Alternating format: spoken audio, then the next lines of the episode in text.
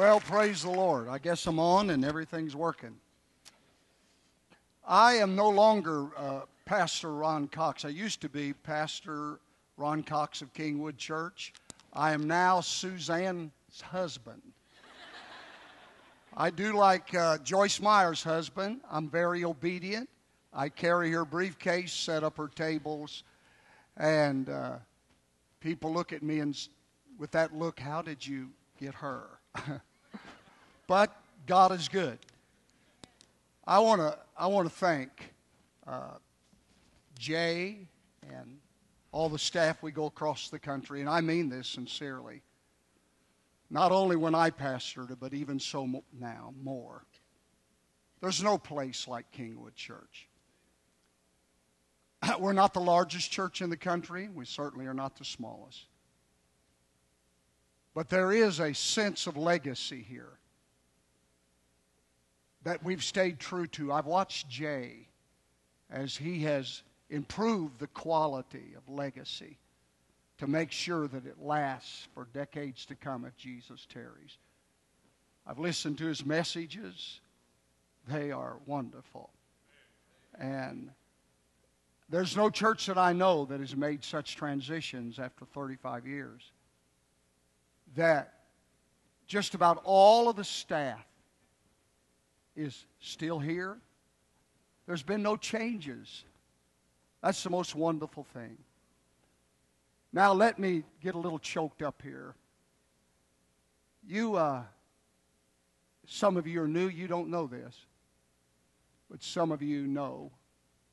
You stood with me through some personal, very difficult days. 24 and a half years from a young preacher. I cared for an invalid wife. Roll her up to the pulpit, preach the gospel from the little church over there to here.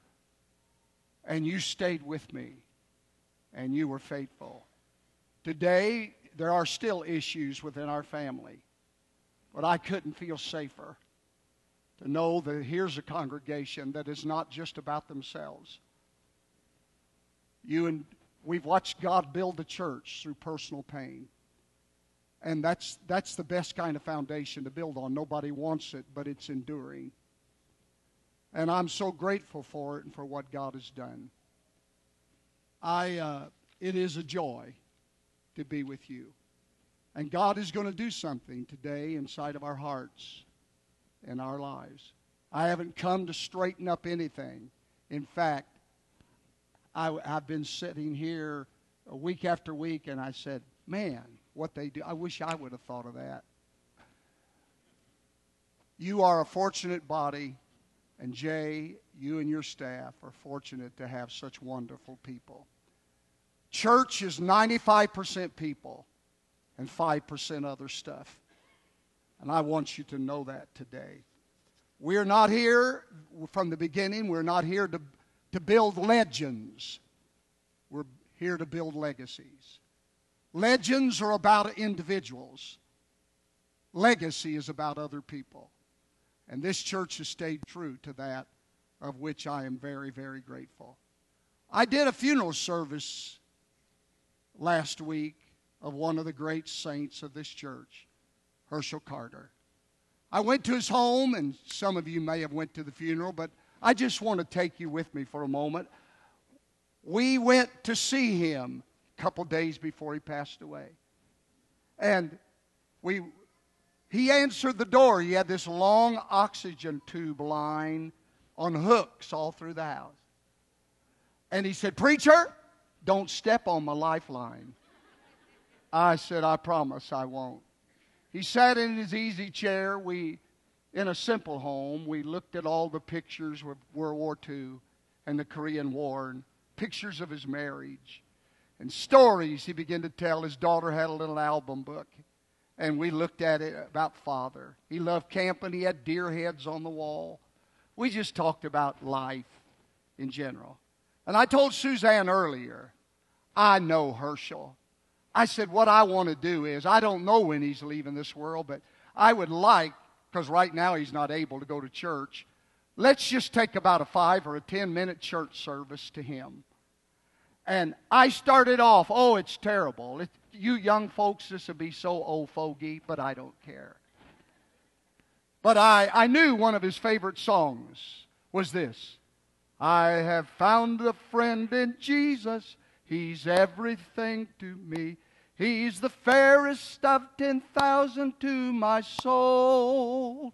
He's the lily of the valley. In him alone I see. And then the, the chorus went He's the lily of the valley, the bright and morning star. He's the fairest of 10,000 to my soul. I said, Why would he be a lily of the valley? Well, I did some research before, and so for this one little message that I was going to talk. And the lily in Israel was not as we know it, but they were wildflowers. And they always grew in the deepest of valleys. Isn't that unbelievable? Have you ever been in a deep valley? Lilies grow in the deep, and they grow among thorns. Well, there is one. In the middle is this red, bright, fiery red center and pure white growing among thorns. Kind of sound like why he would call himself the lily of the valley. I looked at that deer head and I got an inspiration because I've always been an illustrated preacher man. I said, You see that deer head, Herschel? He had those oxygen tubes. Yeah. I said, Tradition tells us that when a lion or a predator was after that deer or a small animal, that little animal said, If I could just get to that valley filled with lilies and just run into it, I believe I'll be safe. Because from the center of the red dot, from the center of the red dot, there came a fragrance, and the deer would lose his own fragrance of fright and fear, and he would run into the valley, and he'd get the fragrance of the lily of the valley on him. And the lion would go, I think I lost his trail. How many of you, the enemy was after you and almost caught you? But how many glad you ran to the red dot? So, you ran to the red dot. I pray today that the fragrance of the lily of the valley will get all over you today in God's presence. Would you give the Lord one more praise?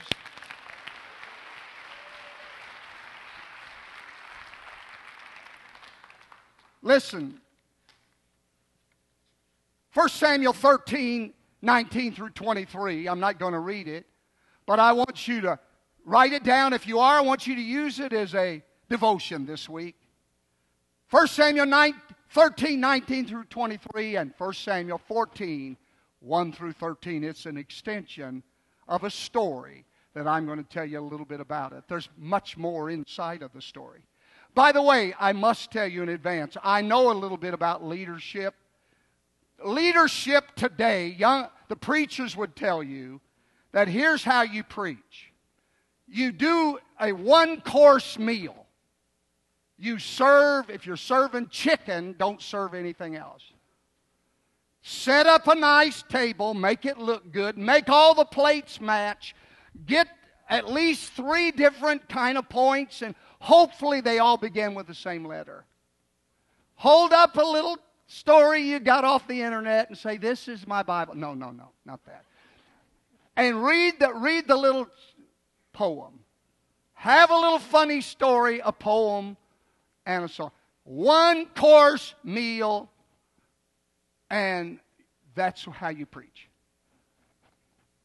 I am, you can't change me now, a golden corral preacher.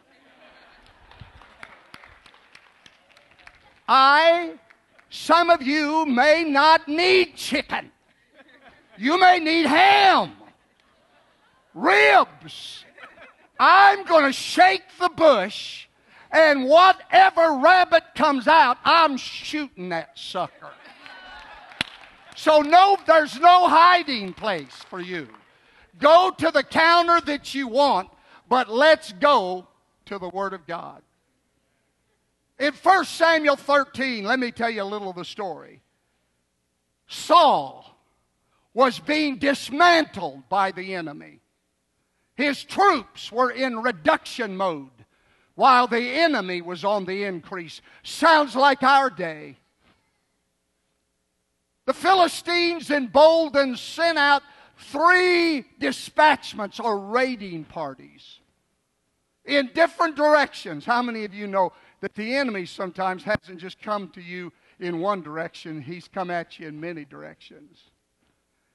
To advance, one of the parties were so emboldened by the sense of spiritual weakness in Israel that they got within two miles of the capital city. How close is the enemy camping near you and your family? Listen to me.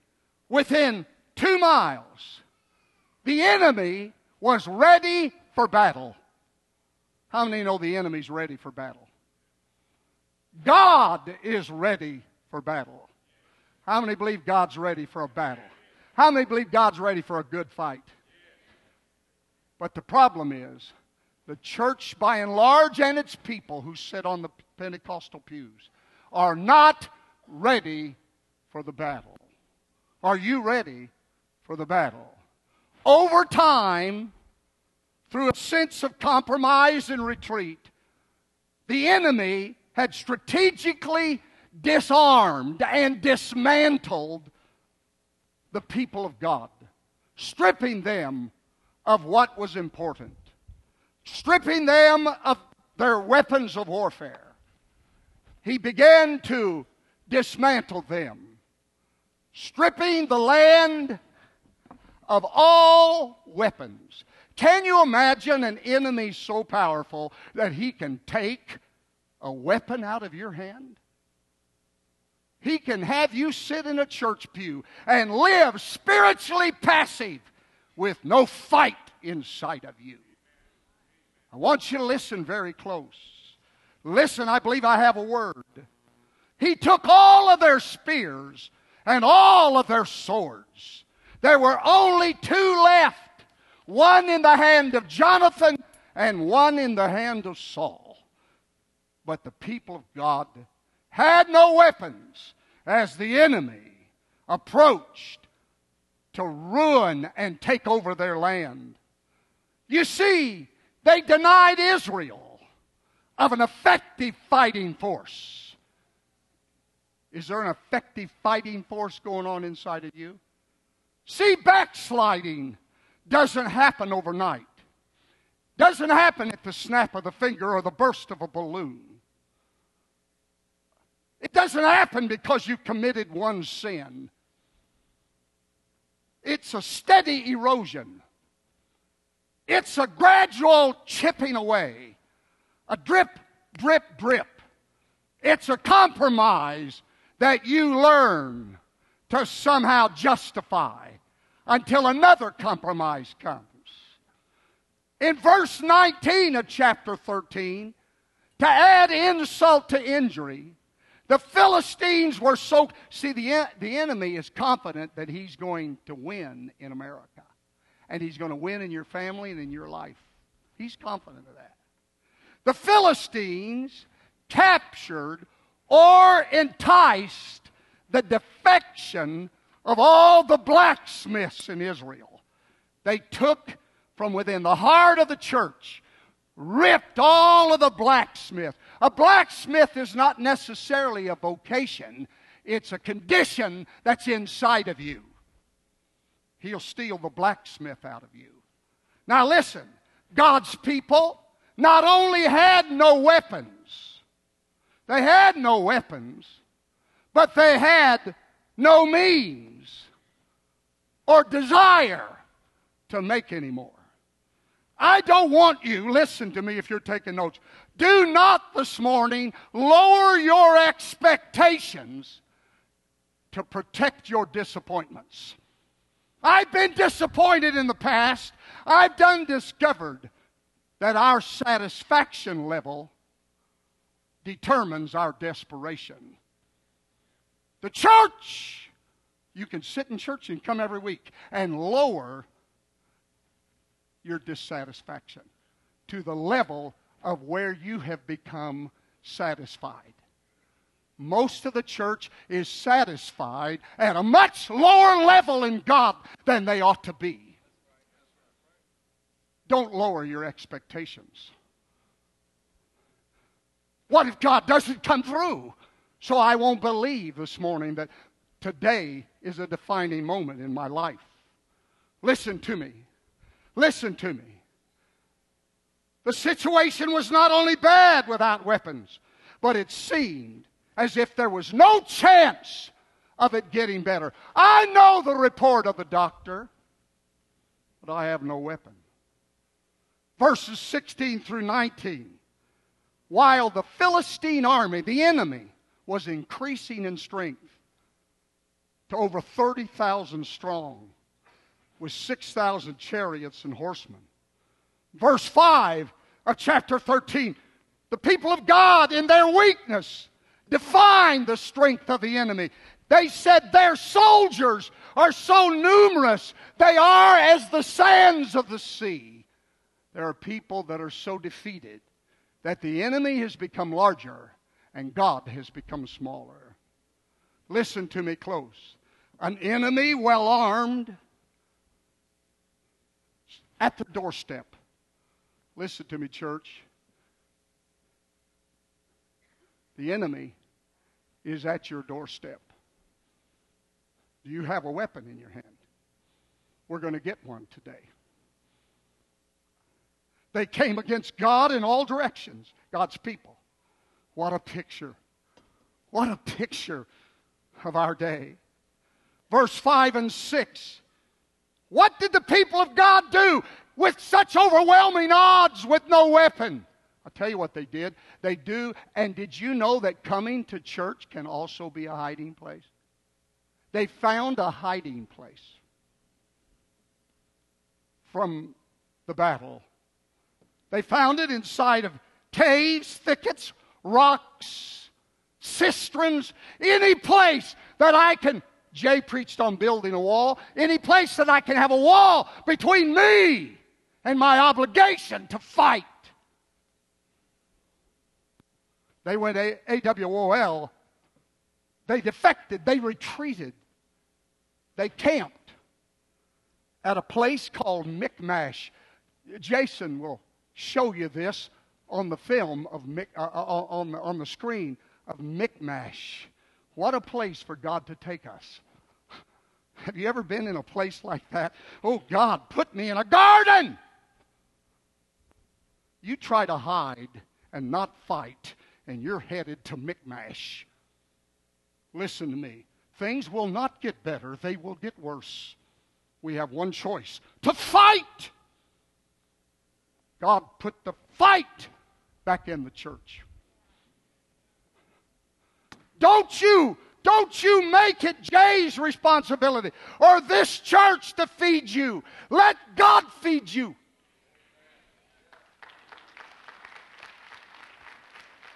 They hid there. Look at it. They saw their situation as critical and they quaked in fear.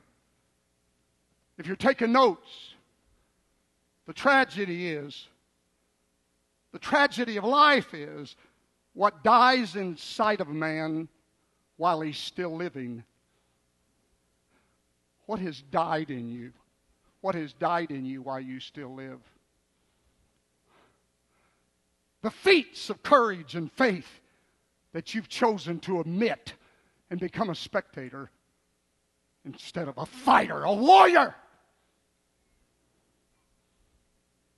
You've got this walk with God figured out. You have created your parameters around it, and an altar call will not disrupt it.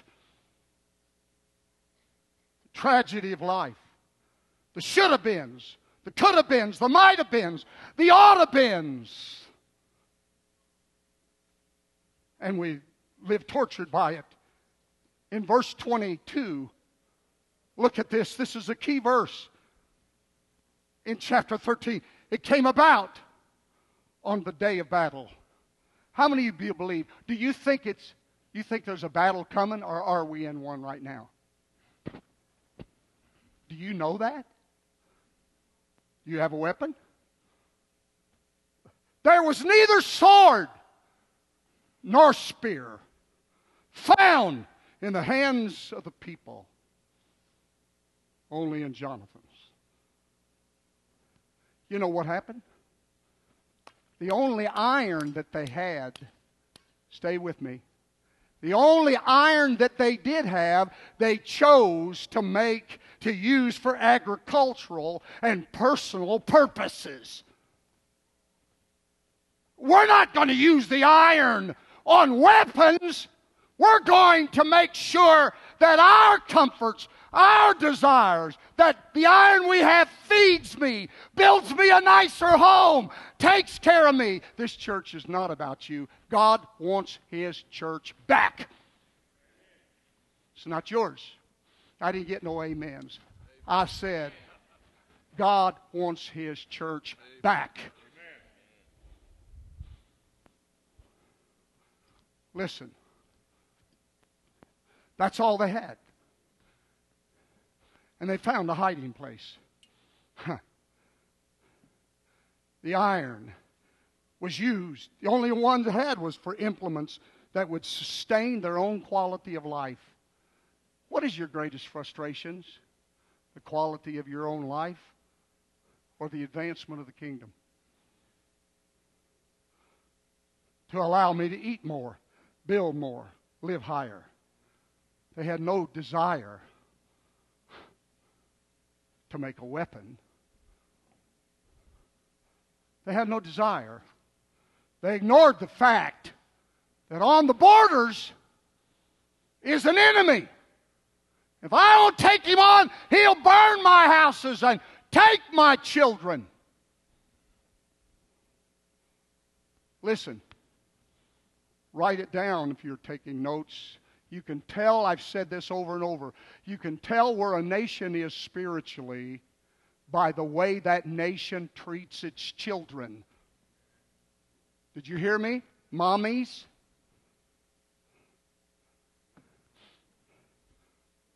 When the people of God were in bondage for 430 years in Israel. See, you don't just go through something for 430 years. They actually signed a contract to remain in bondage. Their cry was not for a deliverance, their cry was the pain in the bondage. They didn't care about the bondage, they just didn't want the pain of the bondage. Hmm. This is a quiet bunch. You're, you're scaring me to death. Stop it! You're in too much control. Well, I don't think people ought to have to shout. No, but they can. Well, let me tell you, some of you that are sitting like a wooden Indian in the house of God last night when Auburn and Alabama won, you shouted like a Comanche Indian. Be consistent. Jesus died and delivered me. Be consistent.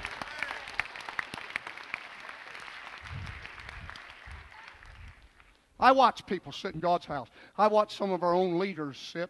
Praise God. Praise God. And I say, you watch a stu- ball game, a oval hot air pigskin kick through a goalpost, and they rip their shirt off and paint their bodies red and put a big A on it. My God, do you know that there's a river of blood that Jesus shed to keep you out of hell? Stop it! Stop it!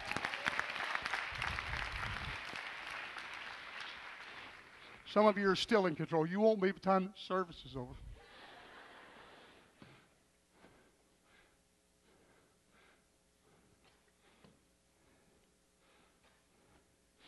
Four hundred thirty years. The enemy smelled the fragrance of a lily.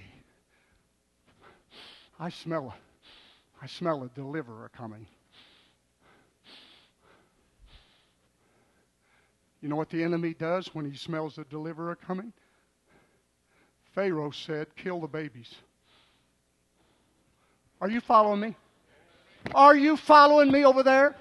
Way over there, you think you're hiding under the shadow of the balcony.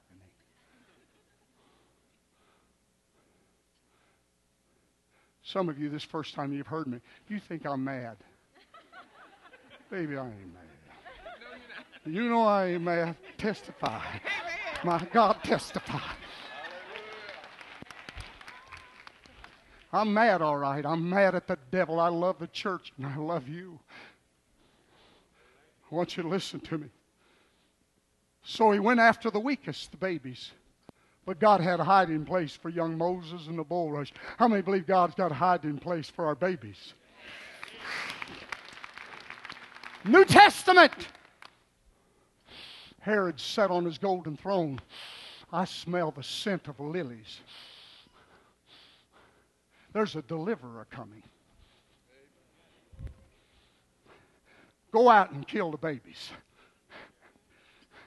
They killed every baby. But how many know God had a hiding place for Jesus and took him to Egypt? Today, listen, I declare to the enemy, he smells a deliverer coming. There's a deliverer. Does anyone want to get excited? There's a deliverer coming. The Lord Himself shall descend from heaven with a shout, the voice of the archangel, and the, there's a deliverer. So, what is those in charge doing? Let's go for the babies. 74,000, 74 million babies have been aborted to stop the deliverer. The redefinition of marriage is not about homosexual activity or rights or preferences or sexual orientation. The redefining of marriage is not about that to me. It's about uh, to take marriage that was meant to birth babies and make it about the death of a baby because there's no procreation in the life of a same union marriage. That's where we are. A deliverer is coming.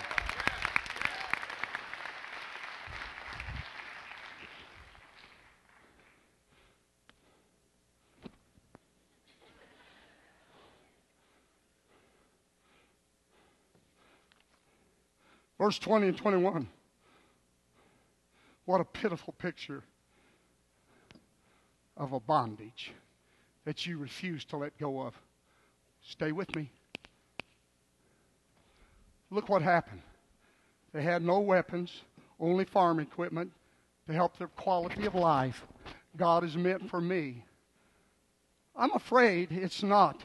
Sometimes we've taken our faith and we've hit it that says, Lord, not I deny myself, but Lord, I'm glad you're in my life. So instead of me following you, you can follow me as I direct my own plans. That's where the church is today. I want you to listen to me close. I won't burn your hide in some ways, but then we're going to get set free. But then I'm going to let Jay clean up all the mess.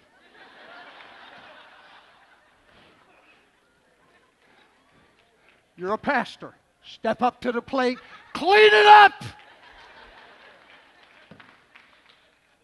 They went to the enemy's camp and took a plow, not a sword, they didn't have any. Does your bondage run you around? Would you sharpen my plow? Yes, but it'll cost you. Okay, how much? Isn't that unbelievable that a bondage can literally be like the children of Israel? That the enemy toyed with them and took the straw out of the bricks so that they built their own bondage. They built for the Egyptians. Are you building your own bondage? Is your problems loom higher in you than the deliverer? I'm hoping you're quiet because you're not bored. Listen, God must raise up blacksmiths. Show a picture of a blacksmith, would you? The blacksmiths were gone.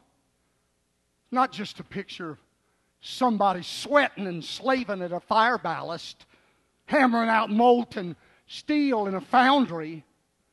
A blacksmith in that day was involved from the beginning to the, the end. Your victory does not start with God placing a sword in your hand. starts with Him placing this in your hand or under your feet. We want God to give us this. We're not willing to dig for this that contains the iron to make this. We want preachers to give us an easy believism, a quick fix. And we sit and say, It's your fault, preacher. I'll go somewhere else where I think cool things are happening. And our nation is dying spiritually. I told the young man upstairs, he said, This is my first time. I said, I'm preaching today, but please come back. The pastor will straighten it up.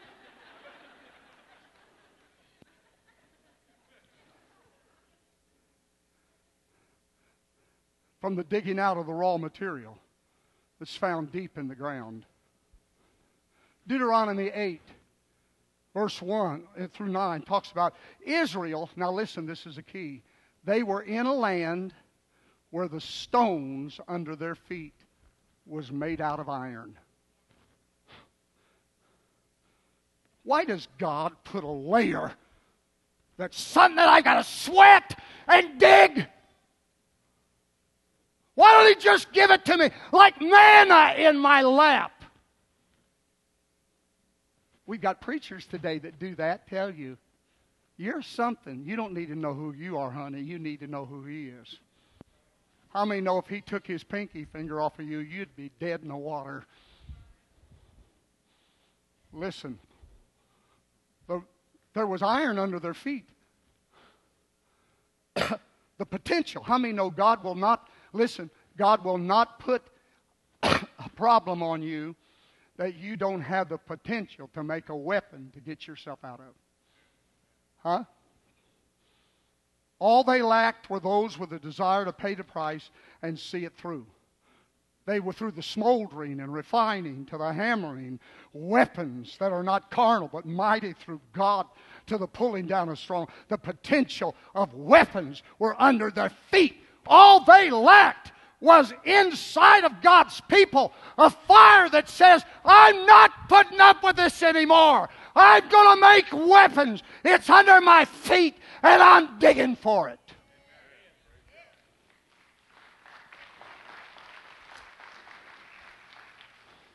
You settled for much lower. Go beneath the surface. Go beneath the surface. Are you willing today to dig? Pay the price? Are you? Some of you master's kids say, Boy, it's tough in masters this morning. I thought, Dig! Who do you want? You want somebody to put a sword in your hand? Dig for the rock. Dig for it in raw form. God's made it available. Listen, I'm going to close in just a few minutes. I've mentioned about close. I've told, I said, and now closing, now closing. My daughter one time looked at me and said, Daddy, you've said closing six times in that sermon. How many doors do you have on that sermon?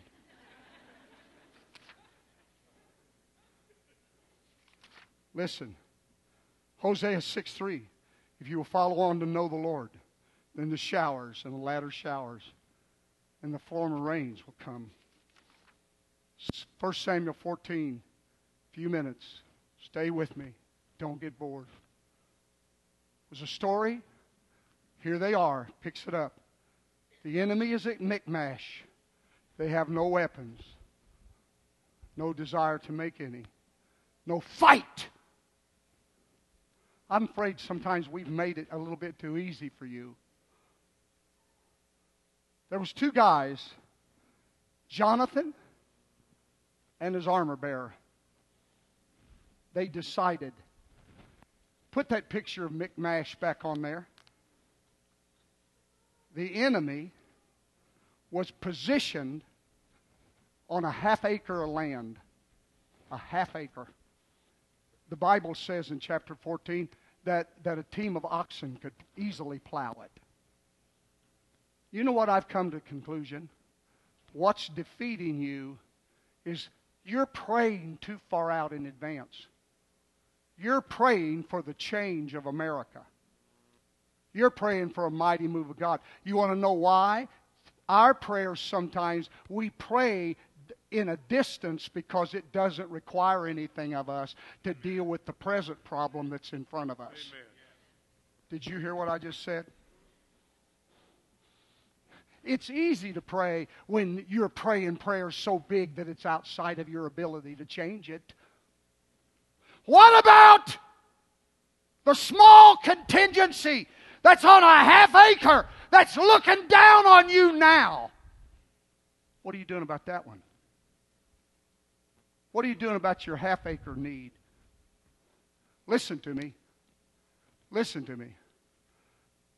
They decide in verse 1. In verse 1 of chapter 14, they looked up those cliffs and said, I, I, I'm, I'm going to become a cliff climber. We're going to climb that mountain. We're going to war. That enemy is entirely too close to my marriage.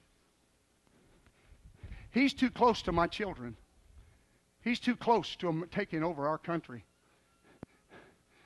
Why is it that the problem that is immediately in front of you more difficult to solve than the one you're praying about that's in the distance? What do you have going on in your life that's close to you? That's where we're going to get victory. Now, stay with me. You're going to get victory in the half acre. Now, I'm going to tell you how you're going to do it. And then I'm going to call. I'm going to call you down here in just a minute. It's 10 12. I have no clue what times this is. A battle, those, those little battles, those up close battles, are easily justifiable. Of staying out of. Ah, what difference would it make? How many of you ever going through? What difference would my attitude make anyway? What difference would it make because I'm spitting mad that God delivered me from that?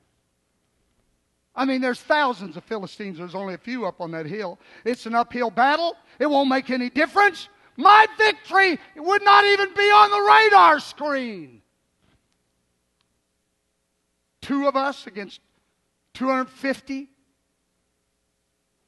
It's like the man where starfish were being washed ashore, and he ran out and he started throwing starfish back into the water. And when he'd throw one in, 50 would wash ashore, and somebody came up to him and said, Man, you're wearing yourself out. That battle ain't worth it. He said, I see what you're talking. He said, We throw one in, 50 come ashore. He said, I feel that way sometimes that the battle I'm in doesn't seem to be worth it. But he said, All I can ask you is this go out and ask the starfish that I just threw back in if it's worth it. How many feel like sometimes what the victories that you do obtain doesn't seem to make much difference? Take the half acre this morning. Now listen to me. He said, Why, why should I? Why should I? Why should I fight? Look at Israel. They're under a shade tree. They found them a place of shade. You know what they're doing? Listen to me. They're polishing their armor of battles of the past. Really? Really? They're eating the low hanging fruit. And the Bible says you can sit and eat the low hanging. I'm afraid preachers have accommodated people by making the fruit too low. Get up! Climb the mountain! Defeat the battle that's in your life now! You're not going to sit and eat low hanging fruit and it make a difference.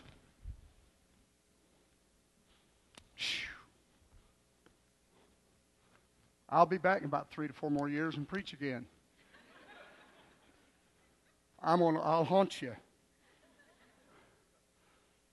They're not concerned. They live in comfort and in action. Jonathan refused to live under the shade tree. He said to his armor bearer, We're not going to sit here. We're not going to sit here. Look at verse 6. This is the key right here in verse chapter 14. Look at it. Here's what I want you to make a decision right here. What decision do you need to make? What surrender do you need to engage? What risks do you need to take? What sin do you need forgiven? What attitude do you need changed? He said to his armor bearers, Let's go to the Philistine garrison. Look at that next word. It what? Maybe. Maybe. Maybe. Maybe. You know what you're doing? As soon as I get this thing figured out, I'm going to get up and fight. The devil's going to whoop you and you're never getting up. I said, get up on a maybe. I do believe. Help my unbelief. Some people say, Not me, brother. I've got it all figured out. I think everything ought to be clear. Liar, liar, pants on fire. Everything I've ever done, son, has been on a maybe. Maybe God will come through. I'd go to the nursing home and look at my little wife when she couldn't talk. And I'd say, I love you, and I'll be faithful to you for one more day. But I'll have to come back tomorrow and tell you the same thing again. Maybe. Maybe. Some of you want it clear. You want God to give you a total answer. You don't have to have it all figured out to stand up and climb the hill. Get up on a maybe. Maybe, maybe this is the day that that oppression over me will be broken. Maybe, maybe, maybe that healing will come. Maybe that prodigal son's coming home this week. Maybe, maybe. You're thinking too much of yourself if you got to figure it all out. I've always lived. This church was built on a maybe. I wish I could tell you it was my great strategies. I was a broken preacher. I just stepped out on a maybe, and God came through. God came through on a maybe. Quit being holy. Quit acting like you know. You're already educated way beyond the obedience you're willing to submit to. He didn't tell his father and he climbed up. And he went between, boy, I wish you could have got all this stuff. He went between two rocks. How many ever felt like you're between a rock and a hard place? You feel that way now? Listen, he went between a rock called Bozez. You know what it meant? It means something hidden. It had a, a glistening crystallized rock in it, and here they were climbing up to meet an enemy that was taunting them from above. Can you figure that? Why is that? Why is this? The biggest battle you're going to face is not your future. The biggest battle you're going to face is the one you decide to take on today that's the closest to you. If you don't take on the one that's closest to you, you'll never, you'll never see the victory in the larger situation. Bozez, my God, I'm blind. I can't see. I hear the taunts of the enemy, but I can't see. Where is that? Where's my hand grip? Where's how many have ever? We walk by faith, not by sight. Many know it's the truth? I'm going through Bozez. I don't see it. My little daughter, I'm believing God one day, God's going to raise her up. We've got people all over this nation praying. I, you say, Have you heard from God? Everybody wants a direct word today. Step out on a maybe. God's faithful. Step out on a maybe. A maybe. Take the pressure off you and give it to God. Bozez. You ever felt like a you were blinded? I can't I can't see it. I can't see it, preacher. Well, neither can I. I can't see it, but I, I can feel it. Is that, is that immaturity? I don't think you ought to go by feeling. Why not? God gave them to you. You're sitting around, is what you're doing working? I can't see it, but I feel it. I feel it down in my knower. God's about to rise, and the enemy's about to be scattered. I, I, I feel it. I, I feel it. Then he went past one more rock. He went by Seneh. Oh, God, I don't want to do that. On my way to victory, it was a jagged, thorny rock with brambles. It hurts your flesh every time you go through it. That's why some of you ain't going to be delivered because it's going to hurt your flesh. You want to preserve your flesh and you want God to change, meet your need, but you don't want to change in the process. You go through those two rocks. The one is you're going to leave tons of flesh behind. Tons of it on the rocks if you're going to defeat the enemy. You ready to leave tons of your flesh behind? They got up to the top. Jonathan stabbed one of the guys. Tony said, Come on out of your holes. Come on, come out of your holes. Come up here. I'll show you something. Oh, really? This church is about to show the enemy something. We're climbing the cliff. We're taking the half acre. He stabbed him, and guess what happened? That soldier had a sword in his hand. And the armor bearer said, Whoa, there's my sword. How many know what the enemy has designed to use against you? God is going to use it against him. Glory to God.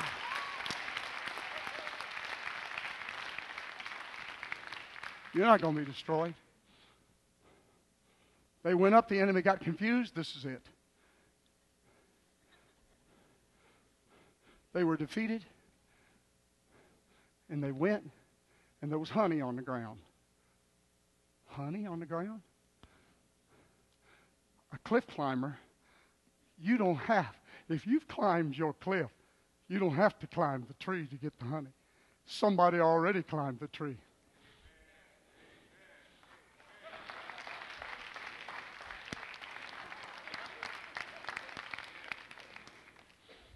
The honey's on the ground.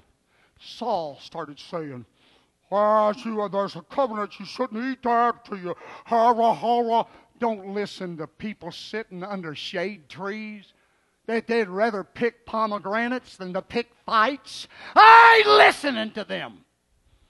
They'll tell you that miracles is over. They'll tell you your problem you're going to endure forever. Today, here's what I want you to do right quick. God spoke to me. Half acre, get it on your mind. Your half acre battle. I'm not talking about out there in the future. Once you handle a half acre, what did God do? He sent an earthquake and handled it all. You are not going to handle the big picture. God will handle the big picture if you'll handle your half acre.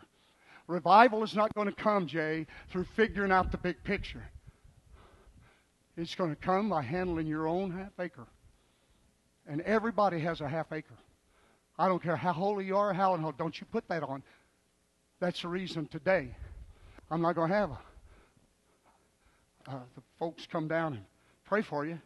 They got a half acre too. They need to come. I want you to stand to your feet. And if you have right now, Suzanne, would you join me, baby?